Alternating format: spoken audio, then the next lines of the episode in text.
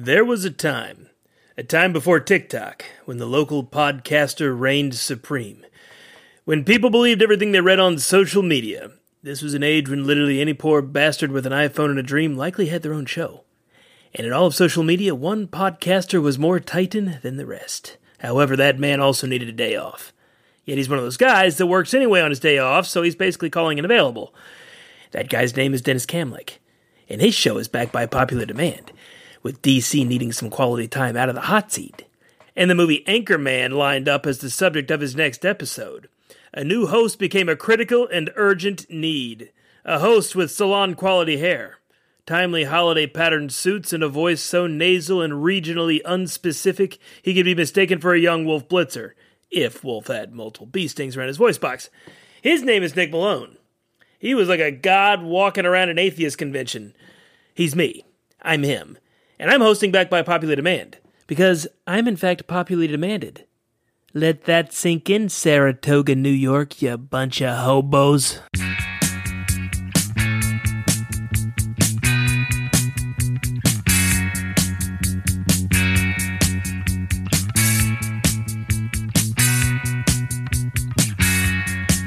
Oh, my friend had to ask me I'm a Dennis Miller fan. Can't say that I listen to him now. I know he's still on the radio, but like back in the day in the late 80s, early 90s, when he was sort of a big deal on SNL and he did the weekend update, I was a big fan of him. And he did a couple of concerts. And he did, uh, I think they're like these two HBO specials. And the second one, uh, he he did it in black and white. And he comes out and his hair was a little bit shorter. Remember how he used to have like the long hair, right? Long, the long flowing uh, lettuce there on his head. so he comes out in this in this set in the second the second maybe like a year it was like a year or two after the first one and the first one's hilarious So this one's good too he comes out and he's he's black and white he's, his hair is just a little bit shorter and he comes out and he's like and I don't do a good Miller but I'll try like he's like I I told a person cutting my hair that I wanted to look like Potsy from Happy Days and the fucking kid ran with it and and everybody just starts laughing because I think his his hair was too short right Right. so how I feel about that line is how I feel about giving you the reins tonight. When I first reached out to you and I'm like, hey, how about uh, you do a little guest hosting job for Back by Popular Demand? And you just ran with it.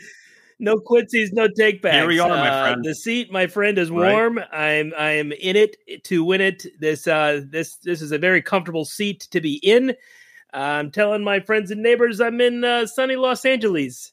You know, because why not? It's my show, and uh, that's where that's just where this thing is set for all uh, for all intents and purposes. I thought Anchorman was the perfect movie for us to sort of uh, break format, as I've been telling telling folks about this episode. So I mean, that whole movie doesn't really have a format; it's all over the place. And I think this episode may follow suit. Audience at home, you are not hearing the episode on deliverance. That was a, a slightly different conversation than what you were about to dive into. Uh, but feast your eyes on what is yet to come. Anchorman, um, wow. Uh, as far as as far as my lifetime, I think it it uh, definitely ranks in my top three comedies all time. I think it's hilarious. I think we're going to dive into why. Um, it's a very interesting kind of thing to, to break down because I think in some degrees it's polarizing. Not just because you know, I think like you know, we'll kind of break down why. But my wife, for instance, is like Anchorman. What do you? It's like, oh, it's a hilarious movie. She doesn't like farces. Doesn't like big over the top comedies. As I started thinking more about it at the beginning of the year, I and I've mentioned this to you before. Yeah, and I mentioned it to Jason, and I've, I've mentioned it to my brother. When you run an episode as a host, uh, as I do on all the other ones, it, it's sort of a, it's really fun, but it's also really stressful because you know you're doing everything from all the prep, all the research before you even hit record, everything. Right? There's a lot of work to it. Once you hit record, Nick, it really it gets stressful because you've got your notes. You want to make sure you get your points out, but you want to listen to your guest. You want to make sure the episode is engaging, it's got flow. So, like when you're the host, I don't think you really actually take the time to sit back and really just enjoy maybe the dialogue and the conversation as much as I think you know as you can as as a guest. So I've had this thought for like the last couple of months that it would be a lot of fun to be the guest on my own show. And then I was like, all right, who am I gonna who am I gonna give the keys to? Going through the phone book, going, going through all the A's and the B's. I don't know. They all said no. I don't know. There's no pressure, my friend. But I thought, Yeah. you know what? Nick would love to do that. I know you've been kicking around the idea of doing your own show anyway. So I thought this might be a good little uh, you know, test, drive. Yeah. I'm at the I'm at the CarMax. The guy, the dealer's walking me the lot. He's saying, uh, "Why don't you test drive this uh, this beautiful BMW 5 Series?" So this is gonna be good for you. Sitting in the guest seat in your own show. Who Guest seat that? in my own show. I got a drink, just like the guys in the movie. They drink the entire movie, by the way. yeah. Are you drinking scotch? What are you drinking? I mean, uh, it's it's it's not Scotch. I, I I would love to say yes. I'm drinking Oban. Uh, this is Jefferson Ocean. Big bourbon guy, not a huge Scotch guy, but the famous uh, Scotch, Scotch, Scotch. I love Scotch. Drink it. I mean, you should be drinking Scotch when you're talking Anchorman, of course. You're not drinking three fingers of Glenlivet with a little bit of pepper and some cheese. Which is amazing. This is your jam, man. So Yeah. I'm gonna ease back and have a lot of fun. Well, this is backed by popular demand. Um, I love this podcast, by the way. I've been listening to it obviously from minute one. I know intimately every episode. I actually do listen to them multiple times each week because I feel like if you listen to one of these things once, inevitably there's stuff you miss. Uh, you know, listen through once, and I'll always catch like a nugget or two on a on a re-listen. Um, so I'm thrilled to be able to host this. Absolutely love love the idea of it. I think the only thing I'm going to uh, swatch out because I'm not Dennis Kamlick. Uh, I feel like let's uh, let's throw in a little bit of fun on this thing. My my thought with this, this is Anchorman, right? If I mention Anchorman to any one of my buddies, one of the first things that anybody always goes to is an Anchorman quote. It just comes up. Everybody does it. Everybody's got like five or six in their back pocket, which is probably something we're going to dive into. I feel like let's uh let's make it a little interesting here.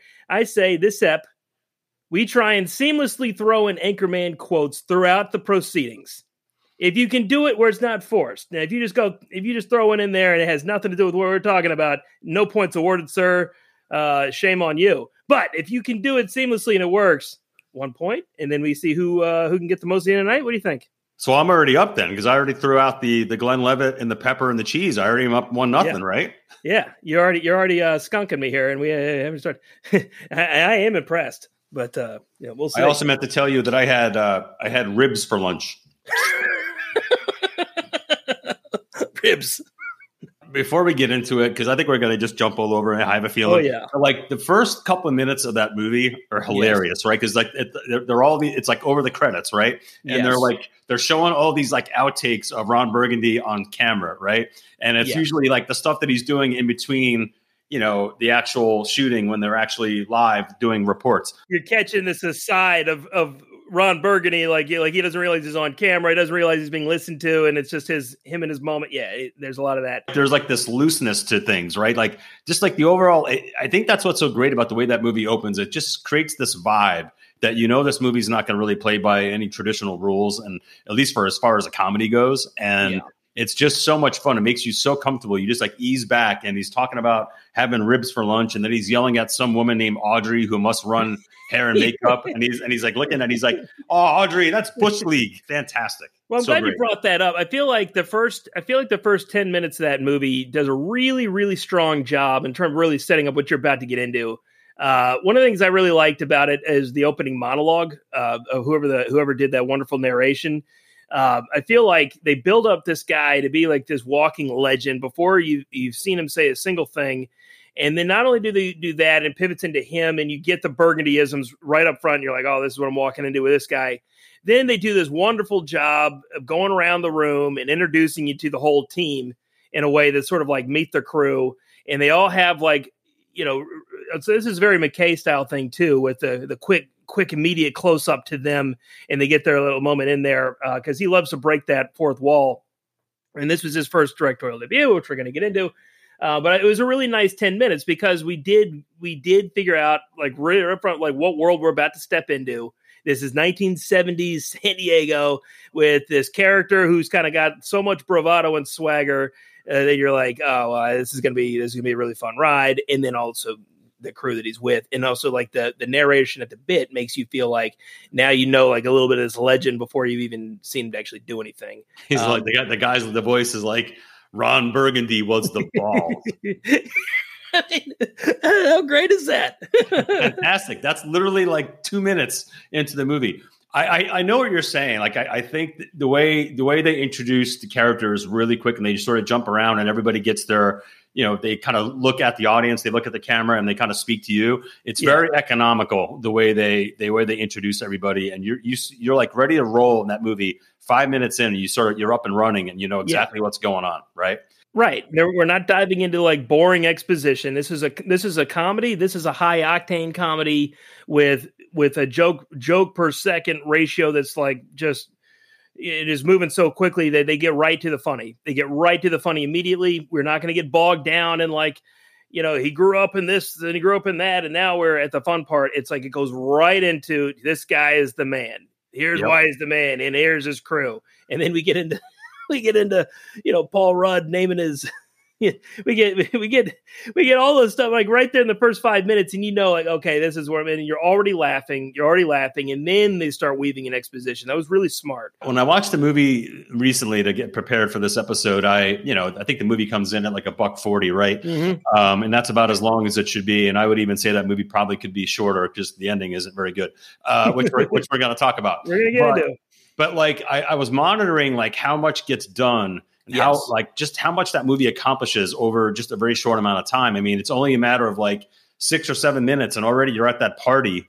Um, you know, and Ron's work, walking around in some orange robe, and he's got his like little maroon pant underpants, and his chest hair is all like puffy and not flattering, and like he's just like he's got his dad bod, right? Like Yeah. there's just like it's just a lot to take in, and it's just just hilarious. But I never asked you. I'm a little bit older than you, as we both have established. How did you see this movie in the theater? sure did You did. Yeah, I was 25 when I saw this. Um, and I, in those days, like if a big comedy was coming out, I was still going to the movies to watch them.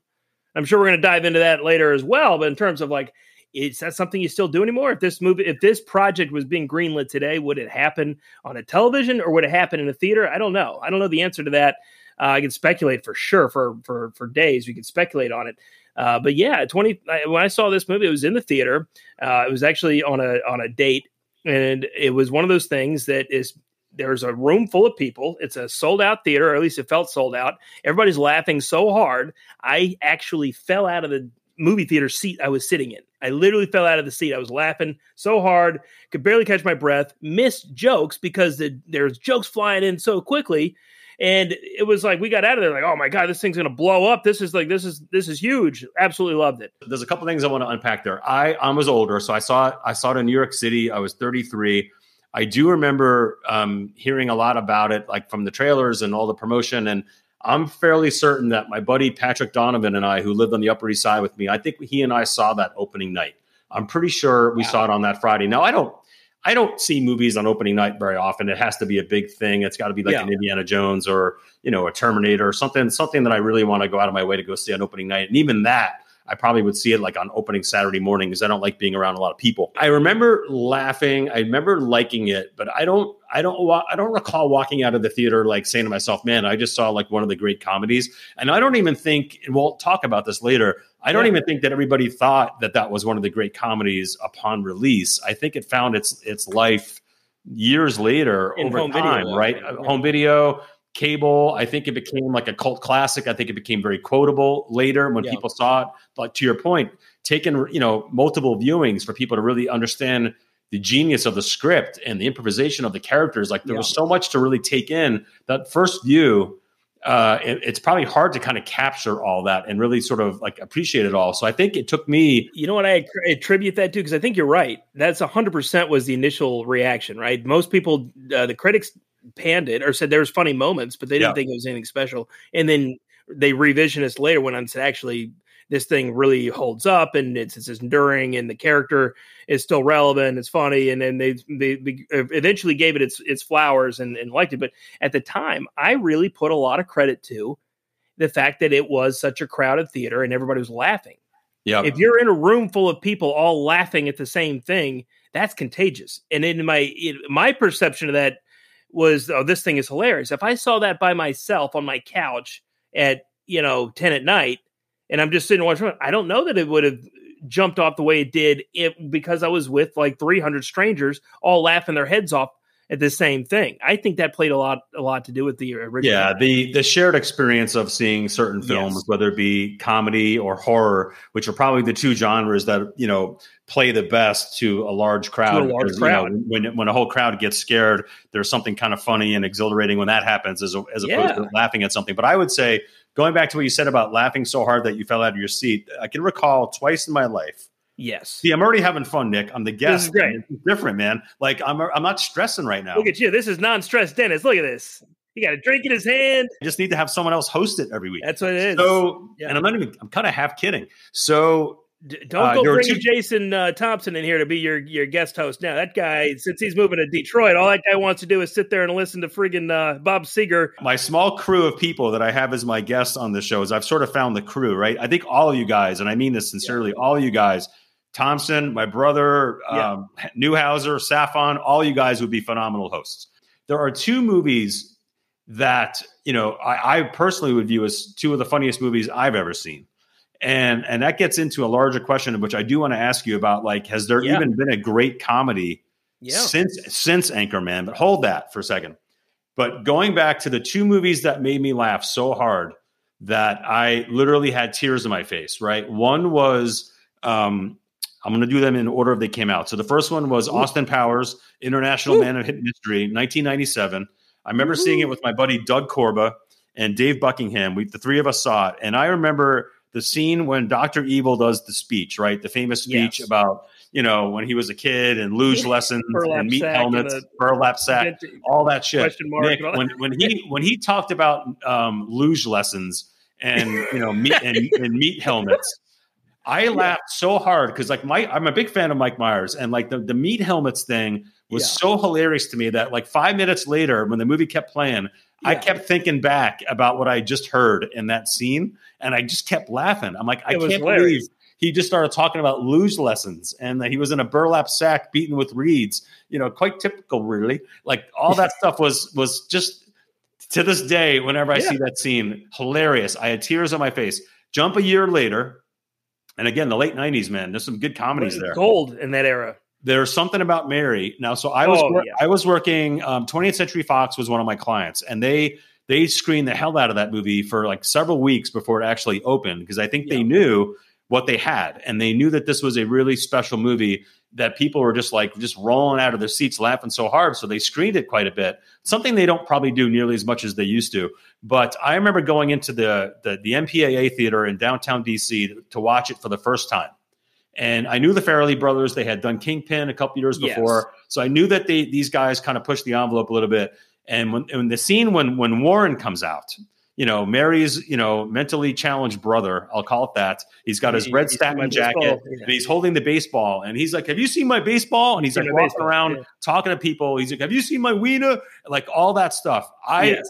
and, and that's the thing of the genius about the Farrelly brothers is they they make you laugh when Yeah. you know you're not supposed to laugh. You're not supposed to Right. laugh at mentally challenged people. Obviously, No. never get made today. In the '90s, it did get made, and like I couldn't help but laugh at Warren because it was just hilarious. The actor who played him, the character itself. Interesting you bring that up, and we could do it. We could do a lot on the Farrellys, but what's interesting about them specifically on that specific point, they bring in a lot of the handicap community in a lot of their films, and they treat them really, really nicely. They're Yep. really good to them, and a lot. Like I'm, I'm thinking about the one where uh, Kinnear and Matt Damon were uh, were attached, uh, like one the twins that were like attached at uh, the one body kind of thing.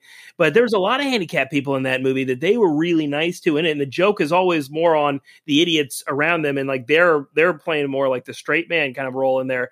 Um, so the Warren Warren thing was interesting because like in yeah, are you supposed to be laughing at it? Where, where's it? Then they introduced Tucker. He's got these two arm braces, right? right. And he's the guy that's got a secretly got a crush on on Mary. Mary. This guy's a phony. He's not even the guy that he's portraying to be. Isn't even like the guy he is. He's a pizza delivery guy. And he comes into her office and he drops his keys and he's trying to like pick up the keys and he's got his arm braces. Remember? And he's like doing like the whole Yeah. bend, and it's hilarious. And like, and you're making fun of this guy that like is obviously not able to pick up these keys. I'm so, I'm sorry, man, but that stuff is just like genius comedy. Well, I'm glad you brought that up because this is actually a point I wanted to get into, and I think maybe now is a good time to even just start before we even get into too much of else of it. But a, a lot of it, like if you, I think a natural question for something like Anchorman is could this movie get made in today's culture or to- today's climate for comedy? Because uh, first of all, you think, well, there's a lot of jokes in here. Like the joke is these guys are a bunch of sexist idiots in the 70s, right? The joke is on they are the idiots. But in this culture, it's almost like there's not there's uh, there's like this uh, I guess in the current culture with comedies, the, the the debate is whether or not it's okay to do a joke like this because the idea is like, well, are you just like giving a you know amping up with the these horrible uh, attitudes or, or whatever it is, and then you're you're giving fire to it, and and maybe the audience isn't laughing at how ignorant they are. Maybe they're they're just laughing at racist jokes, you know what I mean, or or whatever it is, and like, it, could that get made? It's the same sort of deal with what you're talking about with with other '90s comedies. Um, in the '90s, I feel like the culture was, yeah, you're you're the joke is that these guys are idiots, so you are allowed to laugh at this um, and it was just it was sort of just uh, okay. Whereas I feel like in in this like a Michael Scott character in The Office, I don't know if he could get. I mean, he Steve Carell flat out says like The Office could never get made in 2023. However, it's like the number one stream show still on you know everywhere that streams it. So it's sort of like well, there's still an appetite for it. I would wonder with Anchorman, are you allowed to make it because these guys, this news crew, did walk around the whole movie.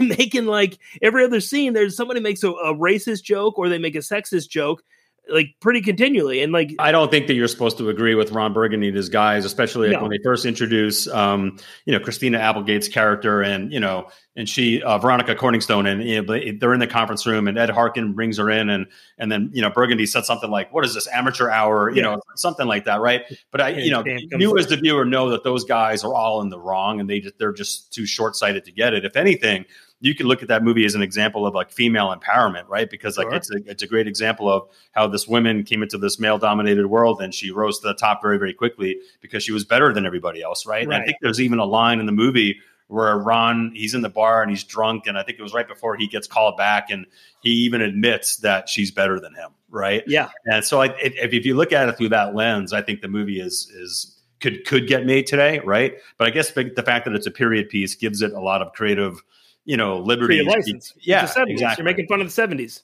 Yeah. What do you think? Do you think if somebody if somebody pitched this idea today, if it wasn't made 20 years ago, somebody pitched it today, could somebody make Anchorman?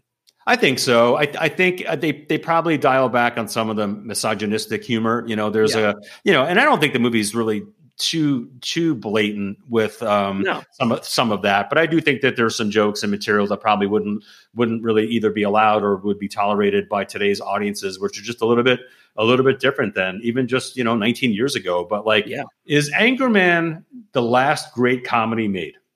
Ooh. Well, I would I would whole wholeheartedly say no because I'm a I'm a huge fan of the genre. Um, but it is an interesting question because uh, well, wait. Because, so wait. So so all right. So you're saying no. So yeah. what what is the last great comedy that you feel like has been produced by Hollywood since 2004? Well, I think I think the the the, the my immediate reaction to saying no is because like right after this, like a year later, there was Forty Year Old Virgin, and then there was you know Knocked Up, and there was all these other sort of comedies in the same sort of genre that I also thought were really really funny comedies. So I just know immediately there were already projects that came afterward that that were. Um, I do think though to your I think what you're getting at with the question though, I do think that the genre itself ran a course and when that course sort of ended, uh, I think that I think there's a lot of factors that we can kind of probably dissect. But the idea I think is, um, you know, a lot of these things weren't going to screen anymore, and I don't know if that's you know because uh, of things going straight to streamers versus going into theatrical runs because a lot of that long predates COVID. Uh, but it turns into like I guess where like the money in movies kind of came from. Um, I think if you look at something like Anchorman, Anchorman came out. It had a $26 million budget. It goes on to make like $92 million at the global box office. So I think at the time, the metric that Hollywood used was if it made $100 million, it's a blockbuster hit. Well, it wasn't a blockbuster hit, but it was pretty, pretty close. And on a $26 million budget, they made a profit. I don't know that that's true anymore because in when Anchorman came out, and when Knocked Up came out, and when 40 Year Old Virgin came out, and everything that kind of after it, Step Brothers, and all those movies, they had a DVD release that was almost like a second release of the film. Right? So like they would make whatever they make at the box office. They break open if they recouped. If they made ten million dollars in profit, it was okay because then they had the DVD release, and that's where they're making all their money. And it was a hit. And I think now with everything kind of being, you know, available right on the TV, the di- or or stuff just gets automatically baked into a Netflix subscription. I don't know that movies make the mo- the money that they used to make anymore. So I think they're I think that uh, you know we and we can kind of get into like where Hollywood shifted. I think that's probably well well discussed uh, a lot of places. But the, I think that the idea of like why why has the Anchorman studio movie with the studio release stopped happening? I think that I think that a lot of it has to do with the fact that th- those types of projects never even get considered for theatrical runs anymore. Well, I'll tell you why when it happened. It happened when Iron Man came out. That's when it Yeah. happened. So, like, I mean, and I love Iron Man. Iron Man's Yeah. awesome. It's my. I mean, I have. I admittedly have not seen many of the Marvel films. It's not my thing. But Marvel. I mean, That I did. was good. I did love Iron Man. I thought it was a phenomenal film, and for many reasons. And I think that movie, as well as as well as it did, sort of set forth the whole Marvel universe. Right, everything started following up right after that. Really got out of control over the last ten years or so. And I think you know Hollywood. You raised a lot of great points and everything you just said. So I'm not going to necessarily poke holes in any of that. I think you know the hundred million dollar barrier or benchmark, I should say, was always the thing. But I think as they started making more of these um, you know, popcorn IP driven, you know, action movies, and they've made many of them since then. You know, the Spider Man reboots, all of it. I just The think budgets are way over hundred million dollars to start well, with. now. that yes, for sure. But obviously, a, mo- a lot of money can be made on on home video and, and Yep. you know on SVOD and, and everything else that's now coming after the fact. And there's a lot of ancillary opportunities. But I think um, I just think today's audiences, for whatever reason, aren't going back to what you and I were just talking about, like that Yeah. shared experience of going to the theater to see a comedy.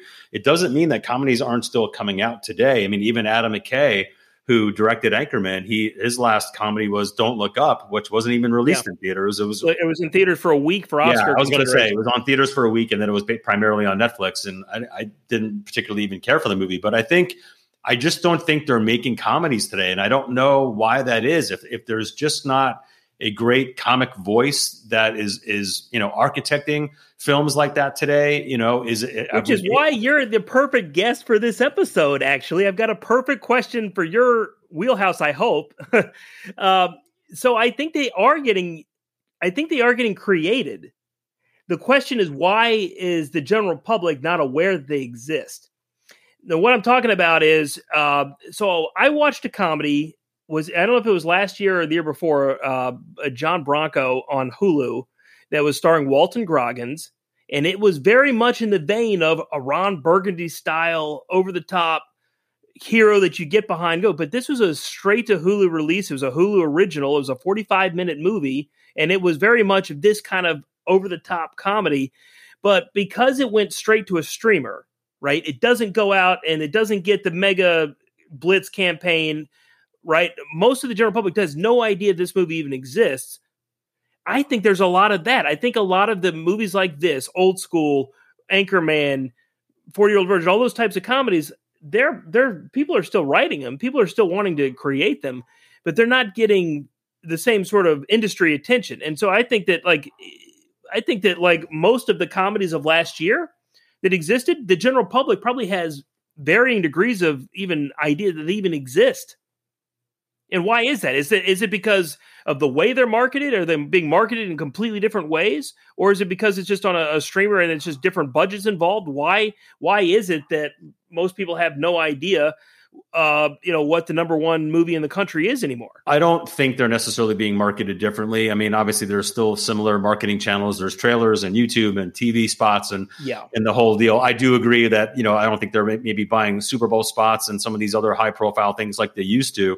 But I think part of the problem, Nick, is like the streamers. They've got these massive budgets to continue to feed the pipeline, right? yeah, So what happens is as linear continues to decrease in, in, in terms of usage and importance, that's a big part of what I do for a living. But I think um, you know the streamers have so much to make and they have so much to promote that they can't promote them all, right? So like Right. the, the movie you just referenced, I never, I never even heard of that movie, and I didn't and I didn't see it. Um, so like I think what happens is a lot of these, even if it's good, even if it's a film or if it's a TV show or whatever it might be, a lot of this stuff gets lost um, in the shuffle because these the Netflixes and the Hulus and everybody else, they've got so much to promote. One of the things I hear about, because I, you know, I've dealt with showrunners, I've dealt with talent through the years with with the work I do, and I think some one of the biggest complaints I ever get is that my show doesn't get the marketing that it deserves, or it doesn't get the marketing that I want it to get. I remember when we presented. You know the marketing plans for Genius uh, for Mhm. season one and season two for Nat Geo. I remember Ron Howard actually saying that exact thing to us at a meeting where he was like, he was so blown away about the marketing muscle that we put behind Genius that he was like, "This is the best marketing campaign I think I've ever seen." And he's like, "And I've seen many." And he's like, "I don't think that you know anybody's getting nearly nearly the level of support that they used to." So I think that. I think that's part of it. I think that there's just so much, and it's hard to just break through. I just feel like in the last episode I had you on was for Top Gun uh, last summer when we talked about the first one, and the, the sequel was about to come out.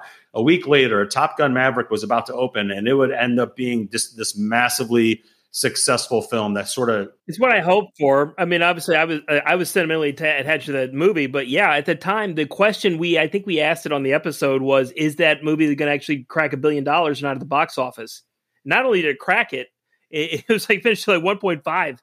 It finished like fifth on the all time domestic list of. Well, yeah, office. and I, and I think what I was going to say is like it, it sort of saved Hollywood, right? Because Yeah. like you know this is this is like Hollywood coming after after COVID, where Yeah. the entire industry took a hit. You know, it exposed a lot of legacy businesses. The theaters closed, all these things, right? So like the the, the industry had to pivot quickly, um, and I think it's still pivoting. But Top Gun was proof positive that you know people, if you give people good quality content, they will come out, right? Come out. and and I and I think that you know that's been been proven since then. If you give them a good film, people will come out. And I think what we're, we're just what we're not seeing today is like the level of going back to comedies. I just don't think that the level of comedies being made today, in the, at least in the theater, rival anything that we saw back in in the late '90s into the early thousands. I think the last great comedy or two that I saw in the theater, and I'm going back a while, is is probably Juno, and Yep. I would probably say like 500 Days of Summer, which is a comedy, but maybe even a dramedy because there's some Yeah. some serious elements to that film. But like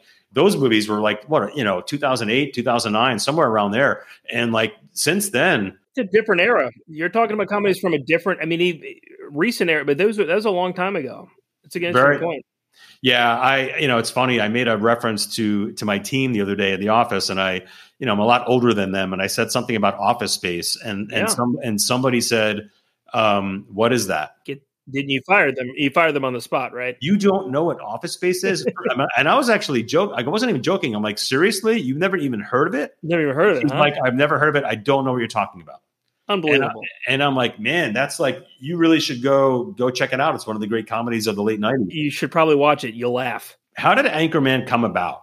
Anchorman starts with Saturday Night Live, in my opinion, right? I was going to ask you one of the things when I was researching with this for this episode, I assumed wrongly, by the way, that Lorne Michaels was a producer on this.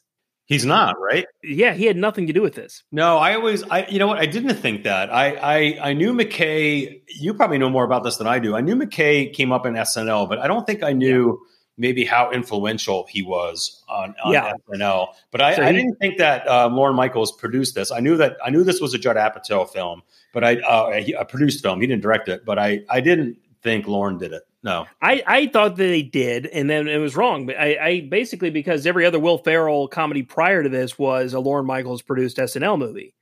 Um, but essentially, Will Ferrell and Adam McKay became best friends when they both got hired the same time the year that they saved Saturday Night Live.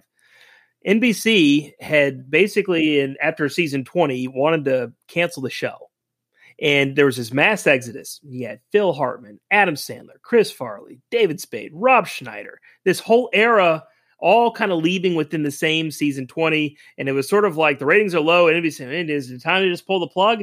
They don't pull the plug. They hire Ferrell and Adam McKay to be a writer. Within a couple of years, Adam McKay becomes the head writer of Saturday Night Live, the youngest in SNL history at age 27.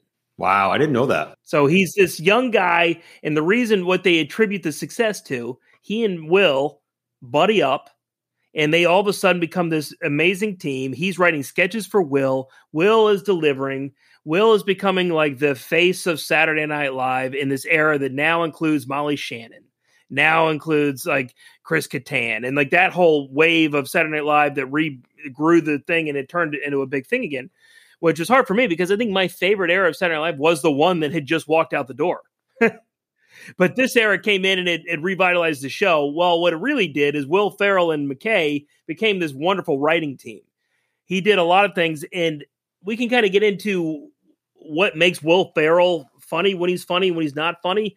But McKay was able to tap into what what Will did really really well, and essentially they always had grander ambitions. So they're on they're at SNL. They're writing sketches that are hilarious, but they were shopping scripts. They wrote a script called August Blowout that was supposed to be a, a car dealership show. There was supposed to be Glengarry Glen Ross meets a car dealership, and they're trying to shop it. It caught the attention of Paul Thomas Anderson.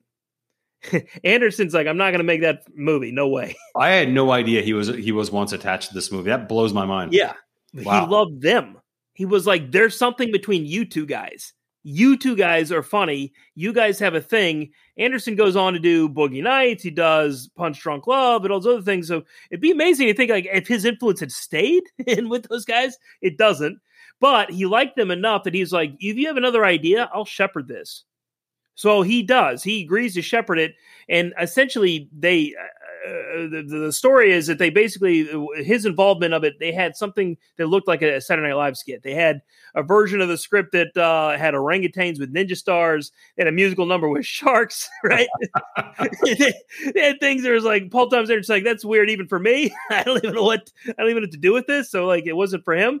Uh, they reel it back enough to ultimately make what they make. But he was instrumental in getting them to Apatow, who at that point was he was like, I'm to get out of being a stand up comic. I'm to be I'm to be a producer, right? So he's he's roommates in, a, in an apartment with Adam Sandler, and Adam Sandler's hooking him up with the guy that is creating SNL shorts and SNL movies, and all of a sudden Apatow pivots out of performing and pivots into the business side of the house. And so he's like, this is his first shot to really get out and produce something.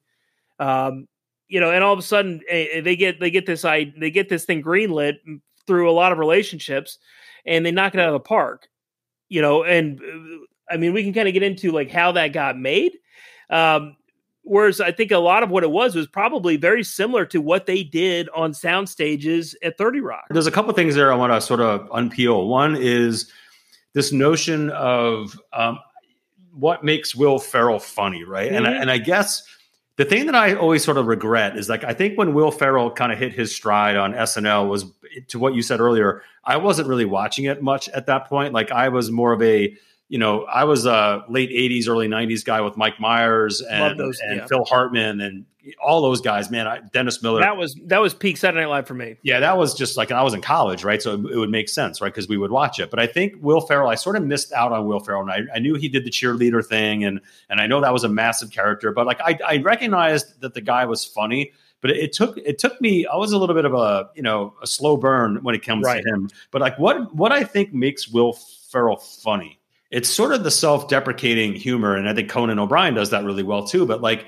will doesn't mind making fun of himself right like there's an example like the one of the best skits i've ever seen on snl is when is the cowbell you know you know when they're playing blue oyster cult and he comes yeah. out and he's got like this this tank top. I gotta have right? more cowbell. yeah, and he's got like this shirt on that doesn't fit, and his belly's hanging out and he's got these tight pants and he's banging the cowbell and you see you see Jimmy Fallon in the back and he can't even keep a straight face because he's like laughing the whole time.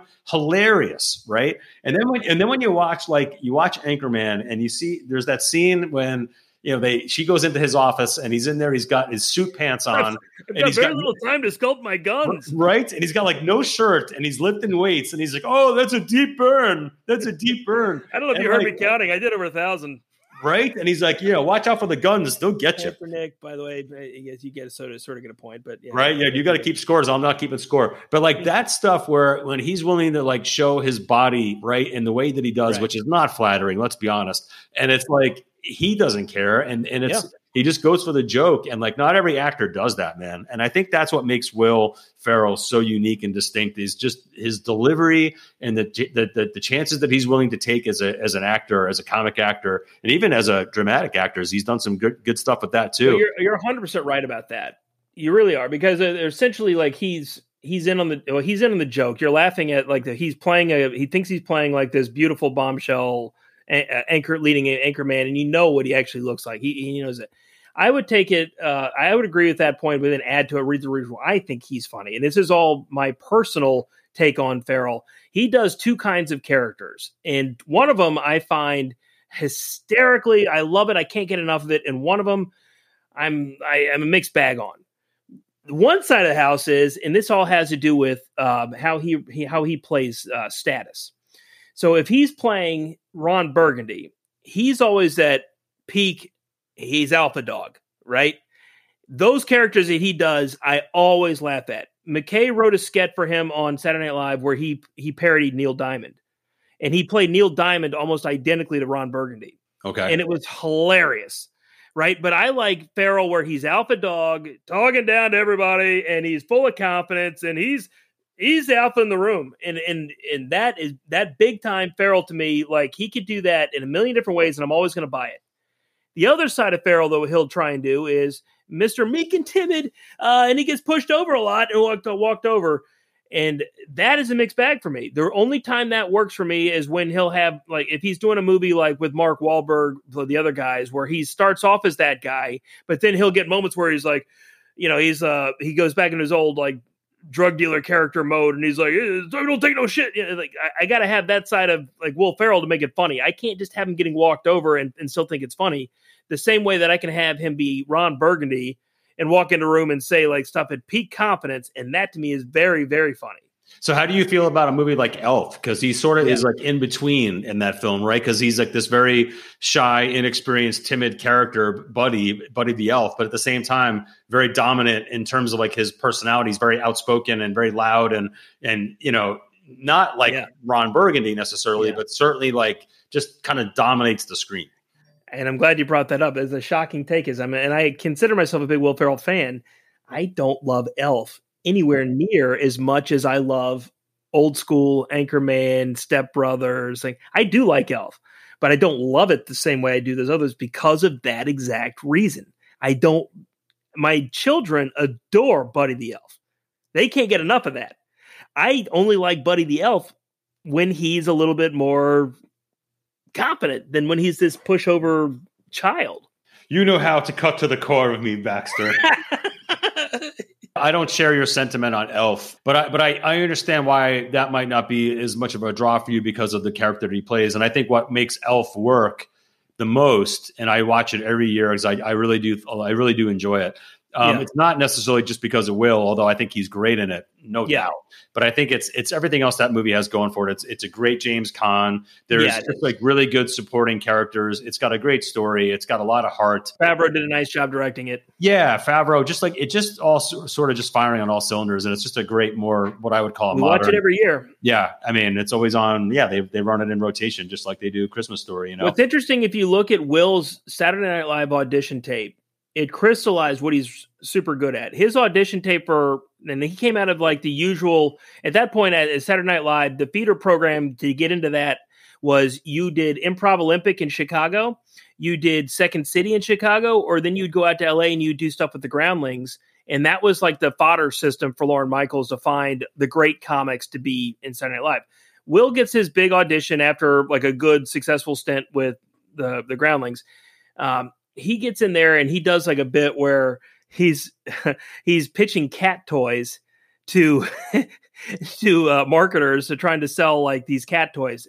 And he becomes like a, he's like an ad executive for one second and then he turns into a guy like who's literally becoming a cat. And he's like so razor focused and precise and like he is the cat playing with the scratch pad and, and this and that. And it was hysterical. And this is like an audition. So like you're watching him on like a blank stage doing it and you're like if you if you broke that down, if you, and I know some of it's like you're trying to like pick apart like th- this minute kind of detail, but if you look at like what he's so good at, it's like he can go from this kind of whatever kind of guy to like this razor focused, razor intense, sharp personality in such a quick split second. It's just it just stri- strike you as that's funny because like you don't expect that out of this body type or this guy to do that, but he does it like on a light switch, and it's very hard to do it that quickly. When you watch Anchorman, to kind of bring it back to the film, I think one of the things what you just said is what I think when I watch that film is that I don't I can't imagine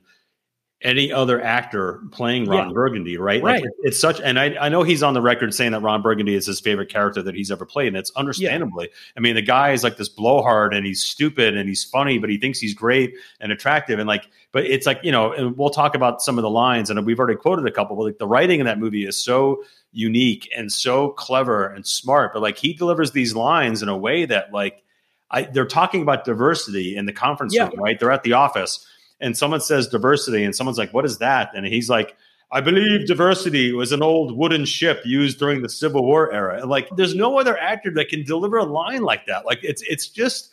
And maybe there is, but like I highly doubt anybody could do it the way Will Ferrell can. The way he says, like, you know, I've got a, I've got leather bound books, and my apartment, my apartment smells like deep mahogany, right? Like, you're just like, who? And, and honestly, I think half that shit's probably freaking um, improvised anyway. Well, let's get into that. I think that was another bullet point we were going to kind of dive into. sure, That's that's how this went down. I think that these guys and and what's interesting is I'm going to be interested in your take on this because you are such an outstanding writer uh, and you've written comedies. So what they did was a very, uh, in my opinion, maybe I'm wrong. I think this is a very different approach to comedy than what you and other writers do. Whereas they literally thought like, well, let's treat this like our uh, improv days or sketch comedy days. Let's get on the set and we've got an outline. We've got some lines we have to hit, and we're going to let you riff. And where Will is so brilliant is because he can literally just come up with this uh come up with these different takes where he ad libs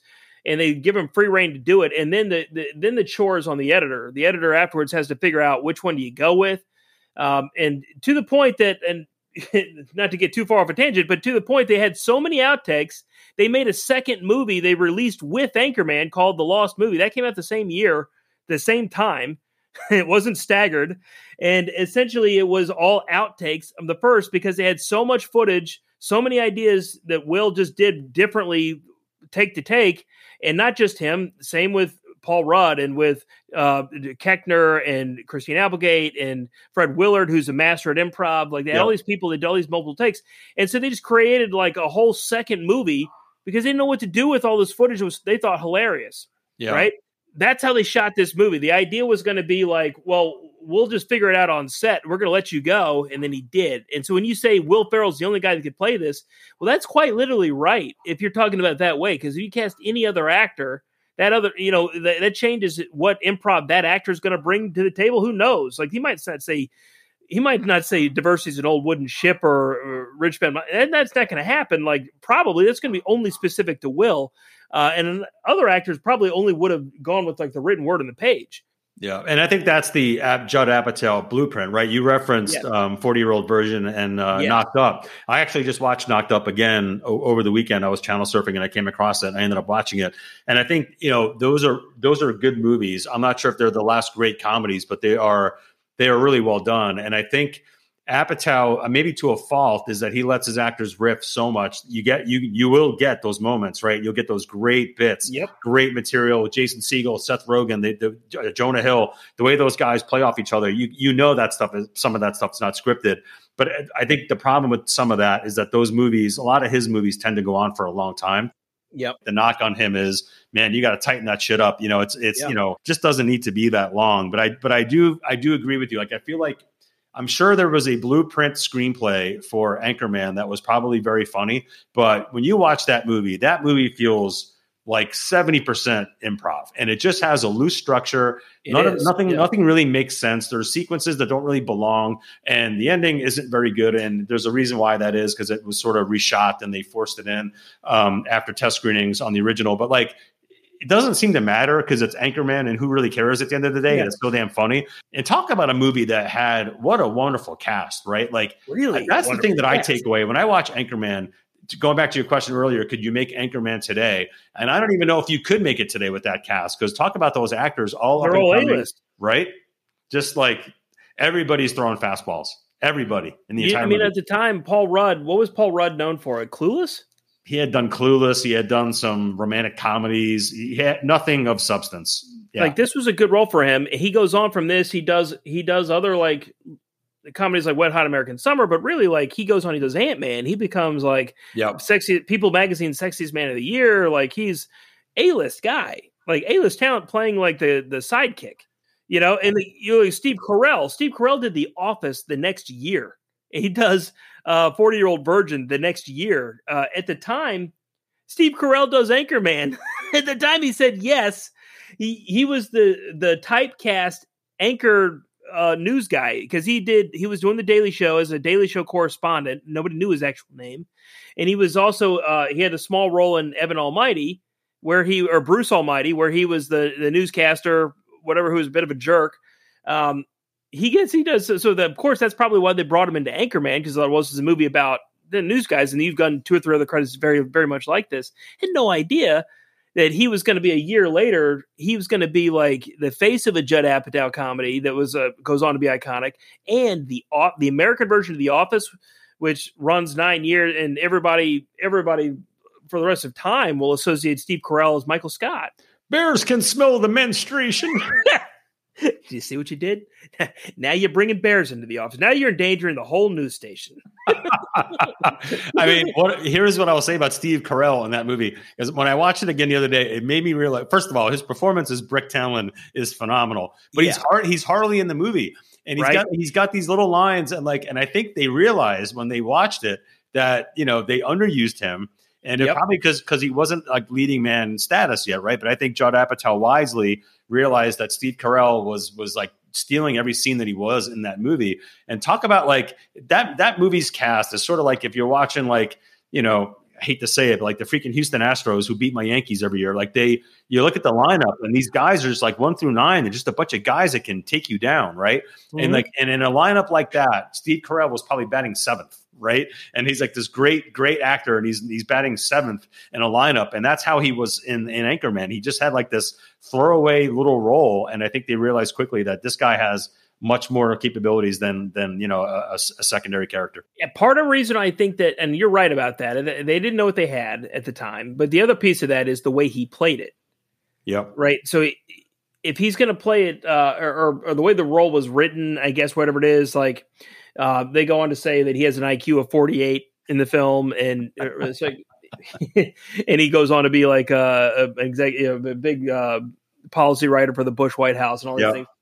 Um, basically the way he plays that it, it's very difficult to say you're now going to be the alpha dog in this scene and you're going to steal like, he has to be reactionary so if if they're not if the cinematographer is not putting him on the screen for a reaction shot most of his work as an actor is not being put out to the audience because he's because brick tamland is not going to be given like the the funny Austin Powers monologue about being uh, in the burlap sack doing luge lesson. That ain't gonna happen out of Brick Tamland. Like he's gonna get he's gonna get some lines like that, but those are written. I don't know how many. Of the, I mean, I think some of what Brick did was improvised, but it was like literally just the this Will Ferrell style of just say what's in the room. Well, you're supposed to be acting right now, and here you are talking about what you're picking out of your teeth. That's a Will Ferrell thing to just talk about really what's right in front of him. So Steve Carell did that. He's like Steve Carell, he's like literally, he's like, oh, I love, I love floor, I love carpet.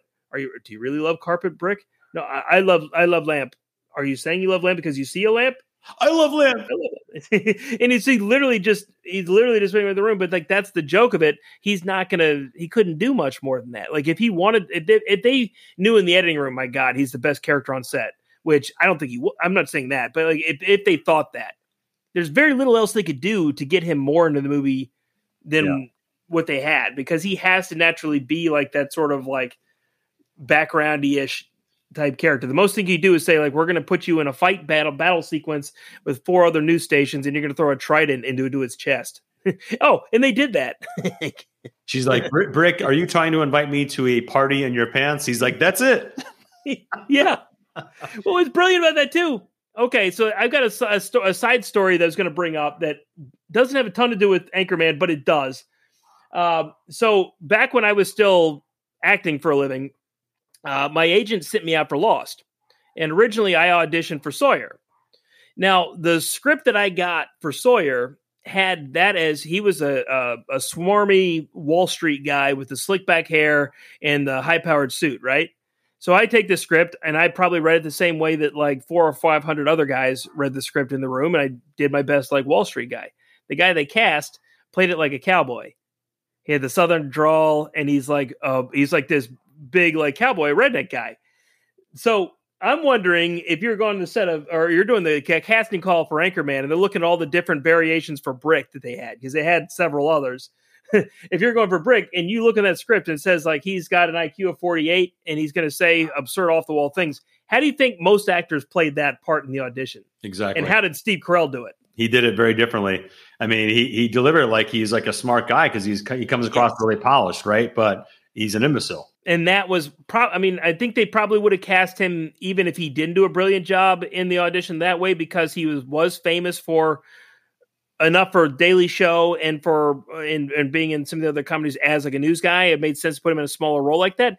But the way he did that was freaking brilliant. And once they saw him, it's like, oh, you're going to play Brick Tamland and you're going to use your actual voice with no inflection. And you're not going to play it like some kind of stereotypical Warren from something about Mary Yeah.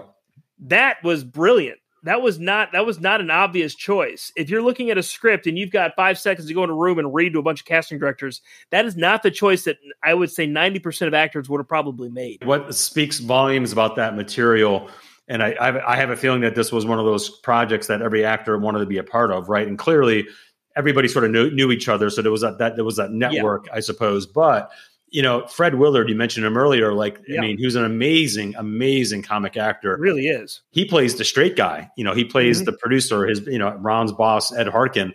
And he's got some funny lines in there, but like, I'm a huge Fred Willard guy. I mean, I, Yes. the- A Mighty Wind, his performance in A Mighty Wind, when he's like, and he's like talking to the camera, and, you know, I don't want to go on a tangent here, but he's like talking, he's like, I coined the phrase, hey, what happened? And he's, and he's talking about, he's talking about that, like that failed sitcom that he made, and it was called What Happened?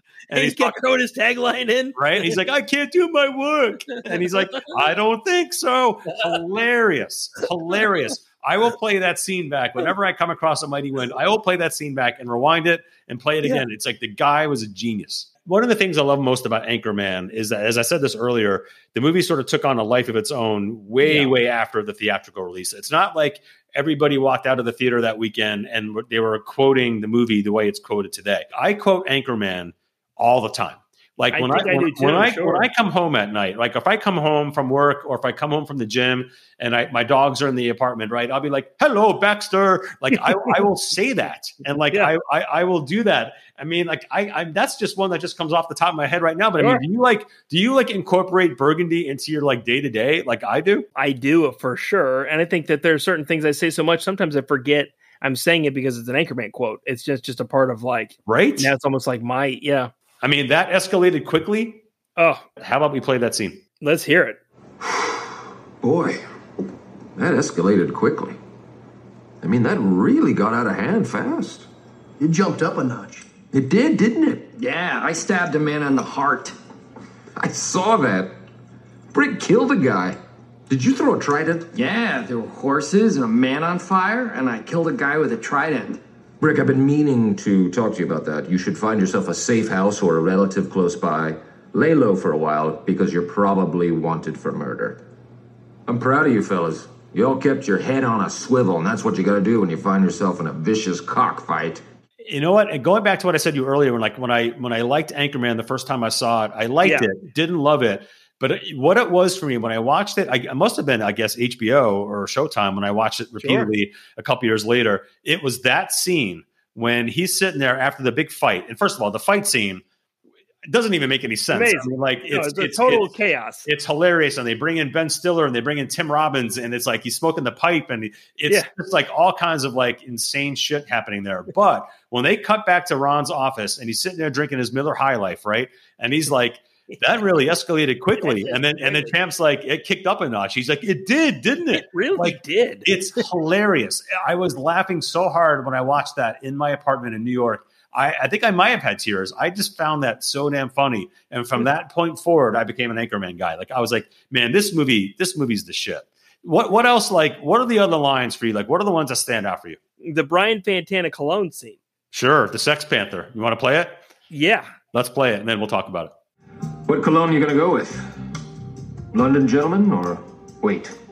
No, no, no. Hold on. Blackbeard's Delight. No. She gets a special cologne. It's called Sex Panther by Odeon. It's illegal in nine countries. Yep. It's made with bits of real panther. So you know it's good. It's quite pungent. Oh, yeah. Ooh, it's a formidable scent. Stings the nostrils. In a good way. Yeah. Brian, I'm going to be honest with you. That smells like pure gasoline. They've done studies, you know. 60% of the time, it works every time. That doesn't make sense. Sex Panther. That's quoted all the time, isn't it? I feel like so I, I've got a story, a funny story. Uh, so I, uh, when I was in sales, one of the first sales roles I had was in the sales training program uh, at Enterprise Rent a Car, and I mentioned the I mentioned a quote from that specific scene. I said afterward, I said, "Well, sixty percent of the time it works every time," and the guy lost his mind. Was like, "What are you talking about? That doesn't make any sense." And it's like he clearly hadn't seen Anchorman self subconscious. My my thought is like this guy hadn't seen Anchorman. Well, I don't want to work for this idiot, you know. And so like immediately that guy was dead to me as a boss because like how dare he not watch Anchorman? But I- yeah, I'd say that uh, the well, that's quite a pungent smell. Uh, kind of stings the nostrils. Uh, Brian, I got to be honest with you. That smells like pure gasoline. that is gold.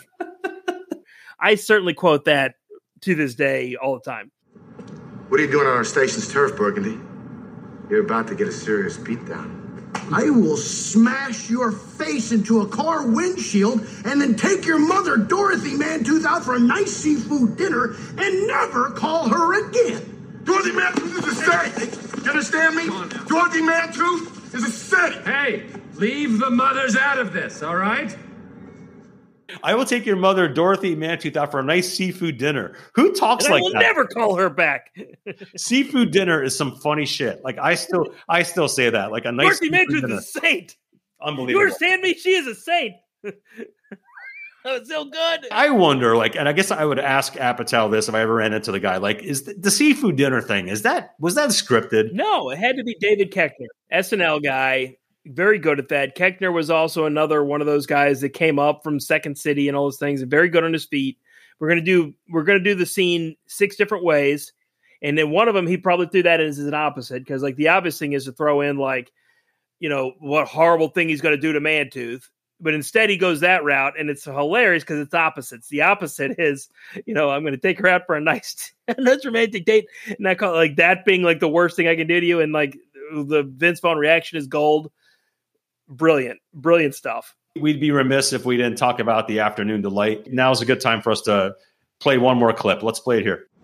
You really want to know what love is? Yeah. Yes, tell us. More than anything in the world, Ron. Well, it's really quite simple. It's kind of like. Gonna find my baby, gonna hold her tight, gonna grab some afternoon delight. My motto's always been when it's right, it's right. Why wait until the middle of a cold, dark night? When everything's a little clearer in the light of day. And we know the night is always gonna be here anyway. Thinking of you's working up my appetite. Looking forward to a little afternoon delight. Rubbing sticks and stones together, making sparks ignite. And the thought of loving you is getting so exciting. Sky rockets in flight. Afternoon delight. You guys have it, I think. Afternoon delight. I don't know, Ron. That sounds kind of crazy. Sounds like you have mental problems, man. Yeah, you have mental problems, man. Yeah, it really does. Man. Afternoon delight.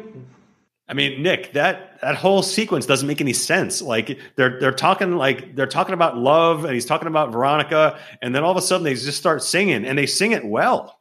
What's amazing about that, in my opinion, and it, I've run into it in performing, like the when you're young in your performing career, anytime you get a scene where you're like you're going to do the dance scene or you're going to do the song scene, and you don't feel like you're a comfortable singer or dancer, the obvious joke is you just make it really, really bad, thinking it'll be funny because it's really bad. How do you well you do it? But what ends up being funnier is if you actually sing it super well, but you're just not a singer, or if you dance super amazingly well, and you're expected to be this uncoordinated mess. It's funnier if you're good at it. In this scene, Champ Kind is not a singer. You're not expecting Paul Rudd or Carell to be Yep. singers.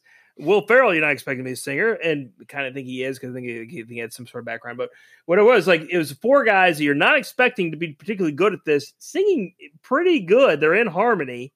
It's funnier because they're good at it, and they nail it. They nail this moment, and it kind of goes in line with the rest of the movie too, because it's sort of this. Uh, uh, the rest of the movie is just sort of unpredictable, and it's this over the top farce, and we're breaking genres and we're breaking all these sort of like different kind of like rules. It's not a musical, but now all of a sudden they're singing, but they're treating it like it's musical theater. Yeah. It works because everything else is so random. Like the randomness makes it okay that they're doing this in the moment, and because they're doing it well, it all of a sudden it's like this. It's like this really nice moment in a film where you're like, oh my god, I got to refer back to this later as this really this wonderful thing they they nailed in the moment.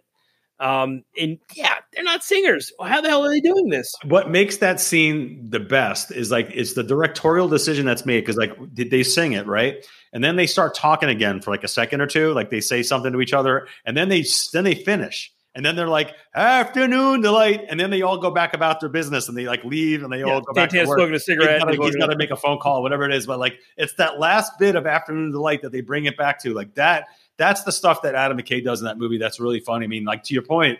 I mean, we didn't even talk about the whole sequence when he when he has sex with Veronica for the first time, and and they they go to this animated sequence and they're riding unicorns and like they're playing Tom on it. Jones, and it's it's crazy. Like what what is happening here? He's he likes that. I think McKay likes the idea of like we're going to break this fourth wall. We're going to do some really unconventional transitions. Um, this is his first directorial Yeah. debut, right? But then he goes on. He does it in his later films.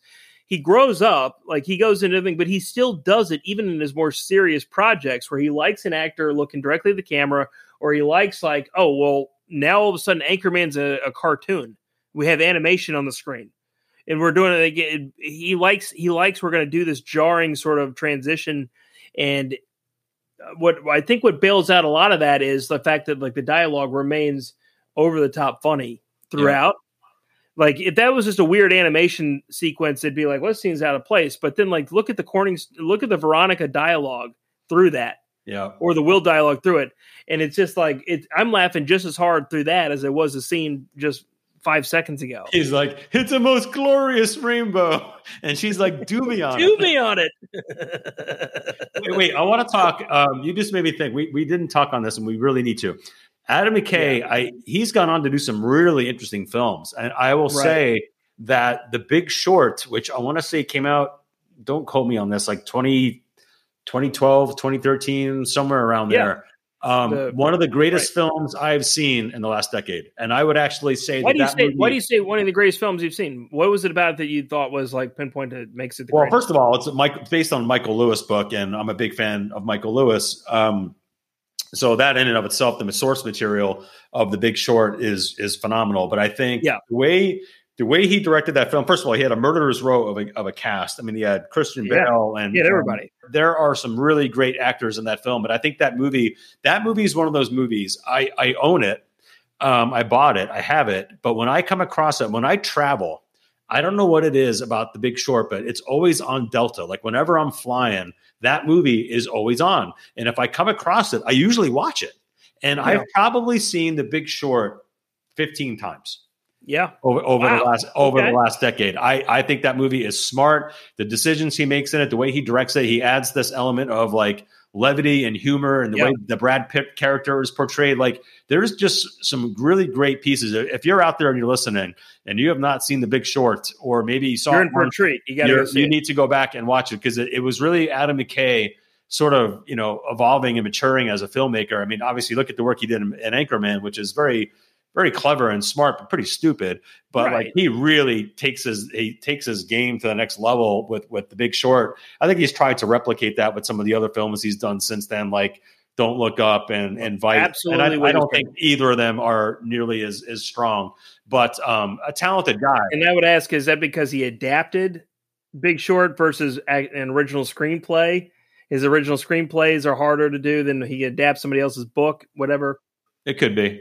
Yeah, I mean, like, but the, fact that he and I, we should probably talk about, um, you know, the producing partnership that he and Will Ferrell have because they went on to do a lot of work together. They they filmed their production company. Uh, what is it? Gary Sanchez. Yeah. I mean, those guys are executive producers of Succession. I mean, and what's incredible. funny about you mentioned that? So Succession, like, yeah, they are executive producers of it. My first thought when Succession was coming out, and obviously now we're right now we're very currently in the last season, and it's the it's the show everybody's talking about. It's the water cooler show. Yep. When a Succession was first being announced, it was going to come out. I saw that it was a Gary Sanchez production project, and I saw the Will Ferrell, and and I I couldn't help but immediately assume it was going to be a Will Ferrell comedy. And then I realized after watching the the pilot oh, well, I guess he's a producer. I guess he has nothing to do with it. Because I'm thinking to myself, I don't see a fingerprint on Succession at all. No, it has anything to do with Will Ferrell, and that kind of. It, I mean, to bring it to what you brought up. So with Gary Sanchez, where it started, it started on Anchorman. That was their first project in that, and they and they rattle off a lot of comedies very similar to Anchorman. Sure, but somewhere in there, there's an undercurrent of I think it's coming from McKay more so than Will, and it's speculation, but I think it's coming more from McKay, where he wants to make more serious projects. Right. So he does, they're going to do the other guys, which on the surface is a buddy comedy, a buddy cop comedy with two cops, uh, the Mark Wahlberg character cop and Will Ferrell as the the meek cop, whatever. And but then if you look at the and I'm not going to spoil the ending, but the ending of the film was like, oh, well, this is there's a deeper agenda uh, to this comedy that obviously like was a lot smarter than uh, you know like uh, the ending to Step Brothers or Anchorman. um, McKay, I think, was responsible. And then McKay goes on. and He does, to your point, he does Big Short.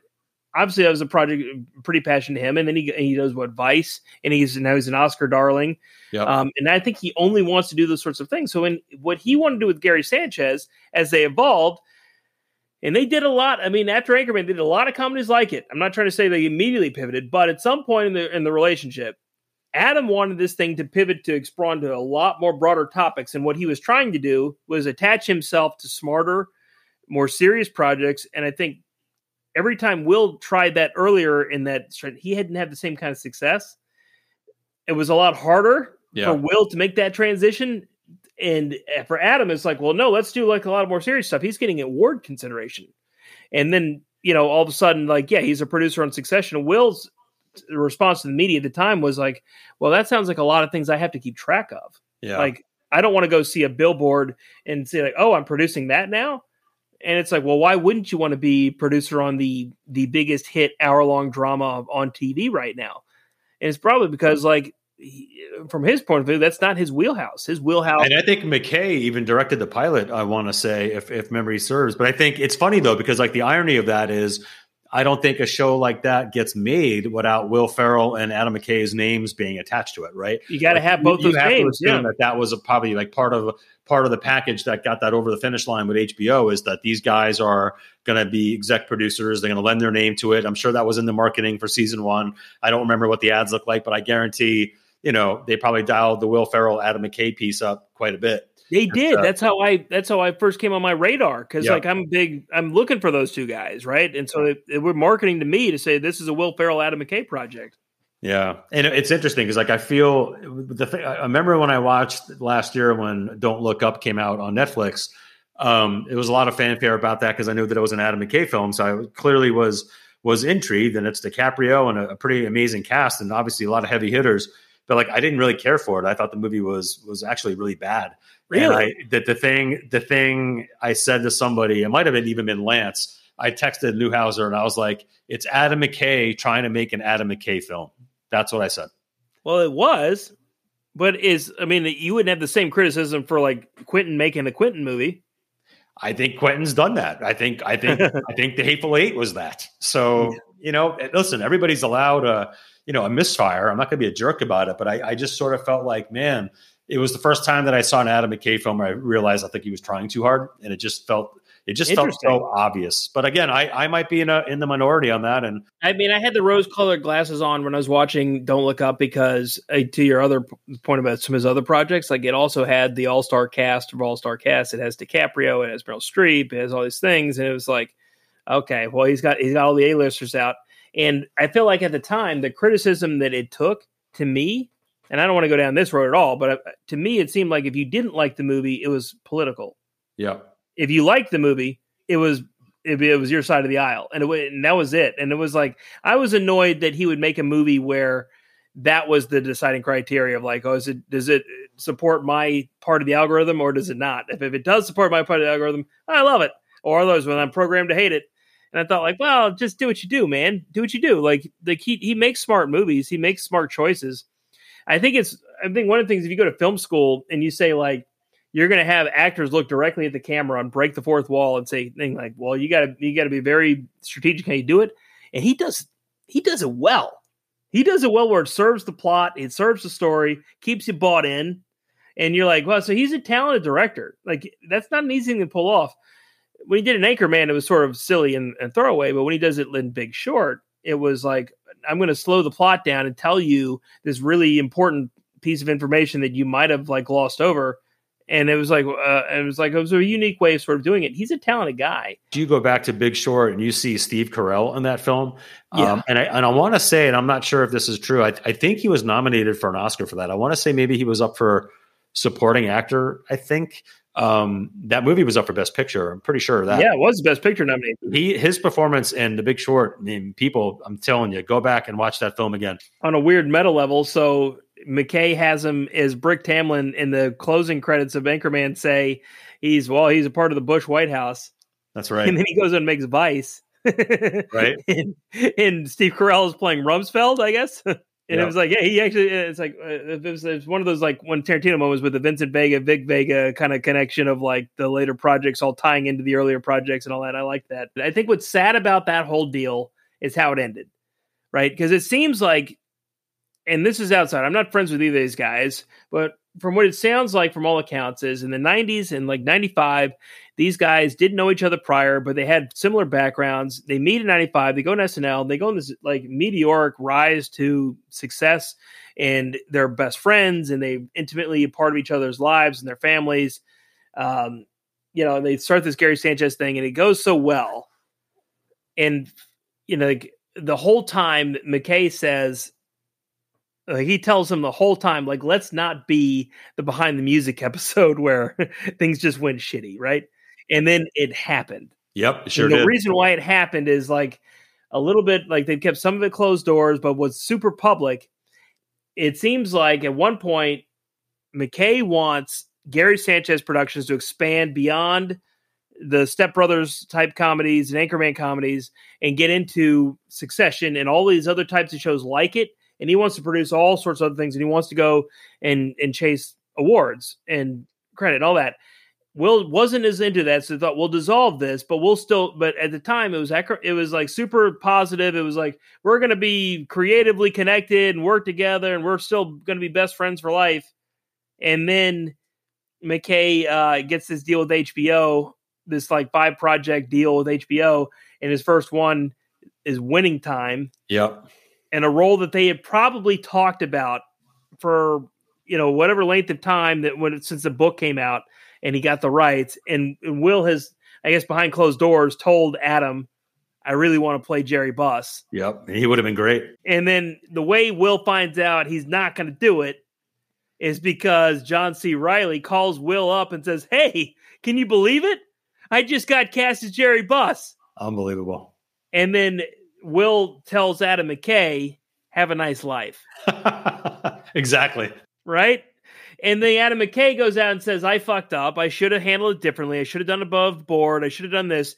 But in the same apology, he says, I should have done all these things. But also, and he brings up like four or five points that Will never apologized for in their friendship, which like I don't know, I don't know in your history, but uh when people are apologizing to you, you know, how do, how do you feel when they also throw in like four or five things that uh you didn't apologize for? Exactly. like, you know what I mean? Like it, it ended the way it ended. John C. Reilly was supposed to be the original Champ Kind, right? He was, I think he was first cast, and then he ended up choosing another project, and he went off in another direction. Nick, I've got a, I got a little like warm take for you. Yes. I, I think, and, and I, when I was watching this the other day, and I, I know this guy came along a couple years later, so maybe his moment wasn't there yet.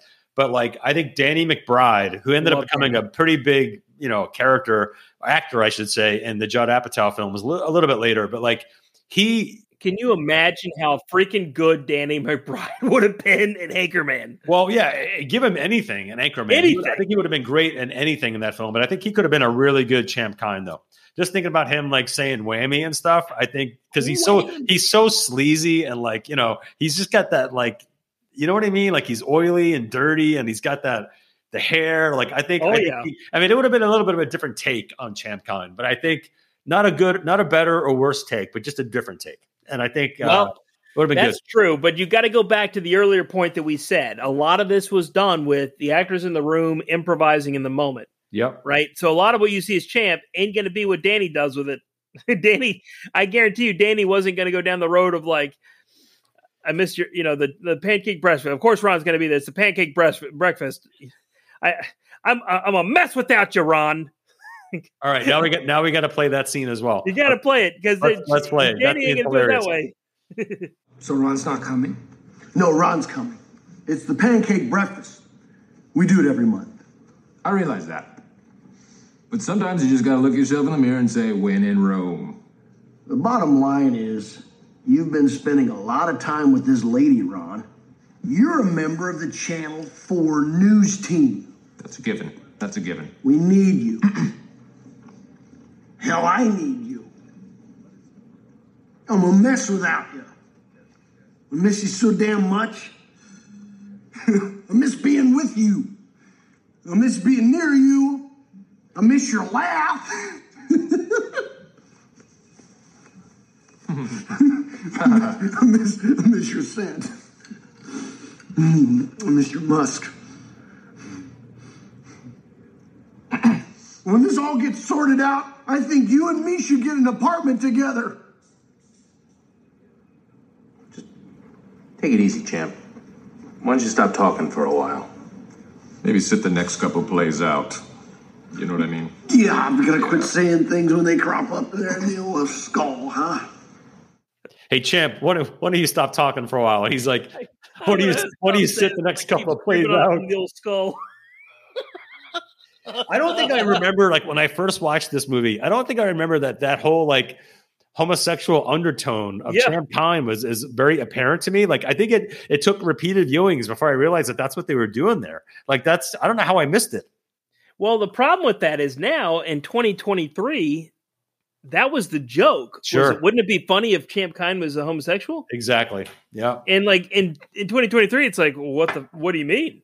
And what's funny too, if you if you sit through the the Lost movie that they put out, he does another one of those scenes. Does He he? goes into a car, and the gag is he does that for uh, probably four and a half minutes of of that kind of like extended awkward. And the joke is how awkward it is, and what he's putting into Ron, and Ron saying like to Paul Rudd's driving the car at the time they're in, and and he's like, oh, so this car gets oil changes, whatever, and like, and then literally it's Champ Kind doing four and a half minutes of like how much he's he, he wants to be with Ron, and in 2004, th- that was pretty freaking hilarious, and it is. Is there anything else? Any parting thoughts? Any parting shots on Anchorman?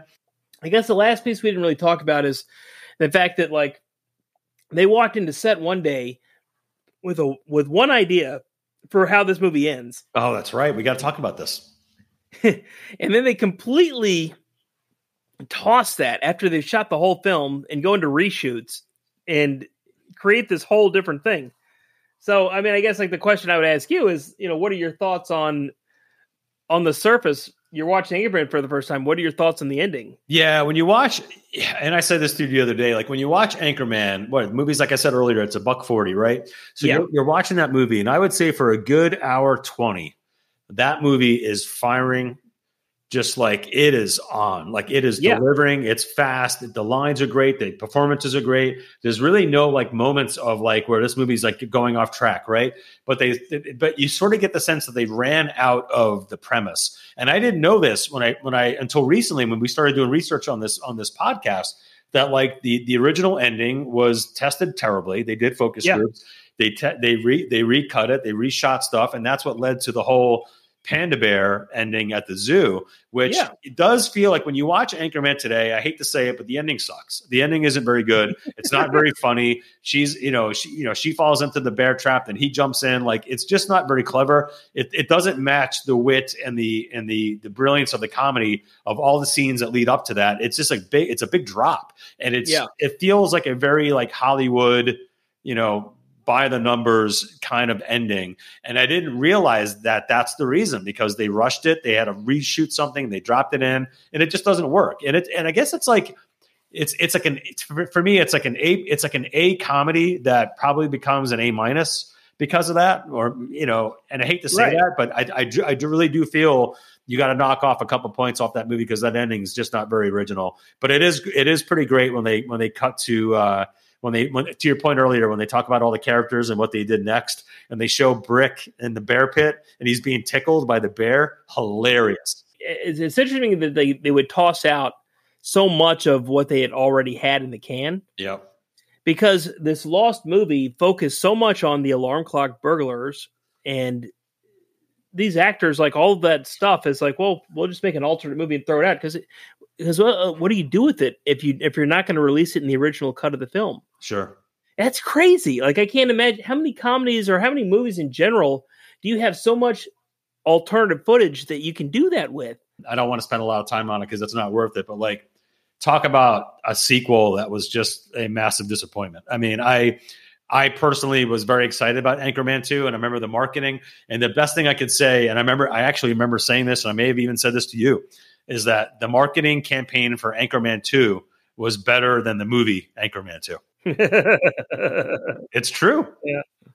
I mean, well, but, but, but- because people were excited about it, which was interesting because the way they shot the original movie, the perception at the time was if we put Ron Burgundy in a circumstance, it'll be funny. If we get Will in a room as Burgundy, it'll be funny.